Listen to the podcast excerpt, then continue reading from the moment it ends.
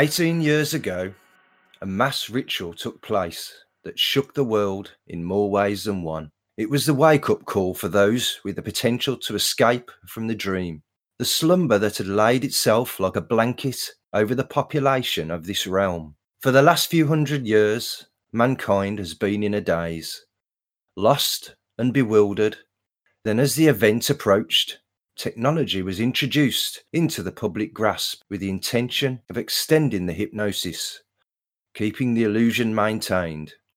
More than 100 years ago, the secondary school system was developed to homogenize the people, to create an epsilon worker class, unaware of its role. To this day, the program intensifies with products such as ultrasound, retarding the brains of our unborn children, creating generation after generation of remedial level thinkers.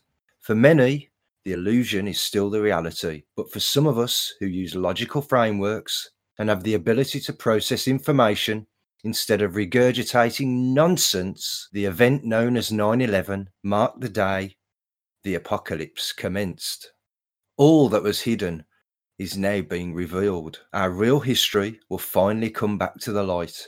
But to uncover the past, first the veil has to be lifted. The history we have been given in the media and by the education system is indeed false. And I am going to show you the truth by breaking the timeline. So, welcome to the introductory episode of Breaking the Timeline. In this podcast series, I will share with you the incredible truth about our history as it is presented. Many of you will already be aware that much of the information we are given in the media and in our education system is either biased to corporate agendas or just not true. We are given theoretical models to explain reality and told they are fact, that they are the reality we live in, without anything but circumstantial evidence and a stream of rhetorical nonsense to back up the information. With our history, the majority of people just accept that what they learn at school or are shown on the TV is the truth, that we are given the actual version of events as they happened. Sure, there may be some small inaccuracies, as some of the information goes back thousands of years, but in the main, in most people's minds, the timeline as presented is fact. Why would they lie? Why would we be given a version of events that simply is not the case?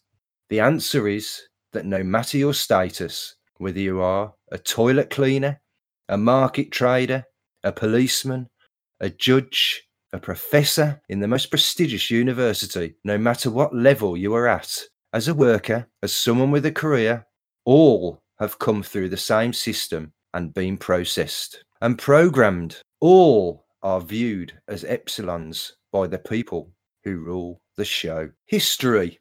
His story. We are presented with characters and events, given stories of grand civilizations. We are told of their inventions and battles with other nations. We are given designs for cultures that, while not as advanced as our own, resemble the structure and lay a foundation for what followed.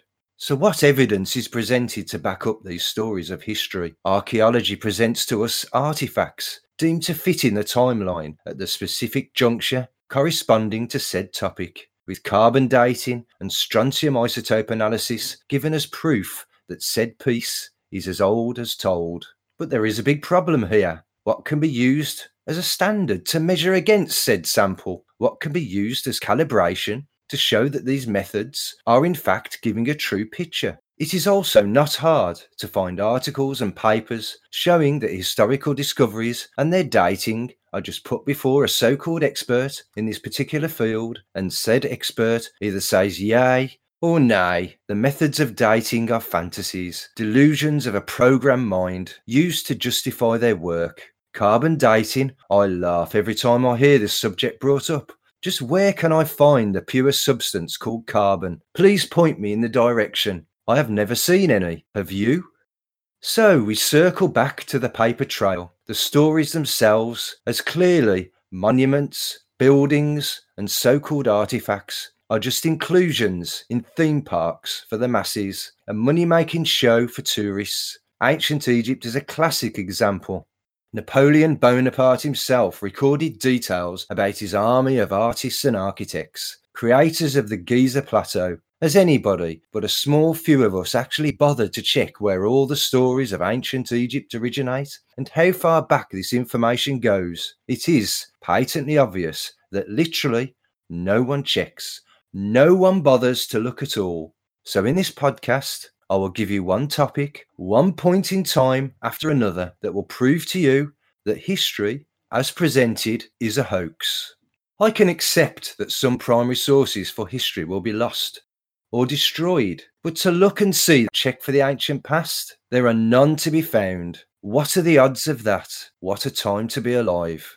At my website, tngbreakingreality.com, you can already find some examples where I've taken the time to investigate certain historical subjects. If you follow the link below and join up as a free member, then you will have access to some of that work as a taster to what is to come on this podcast.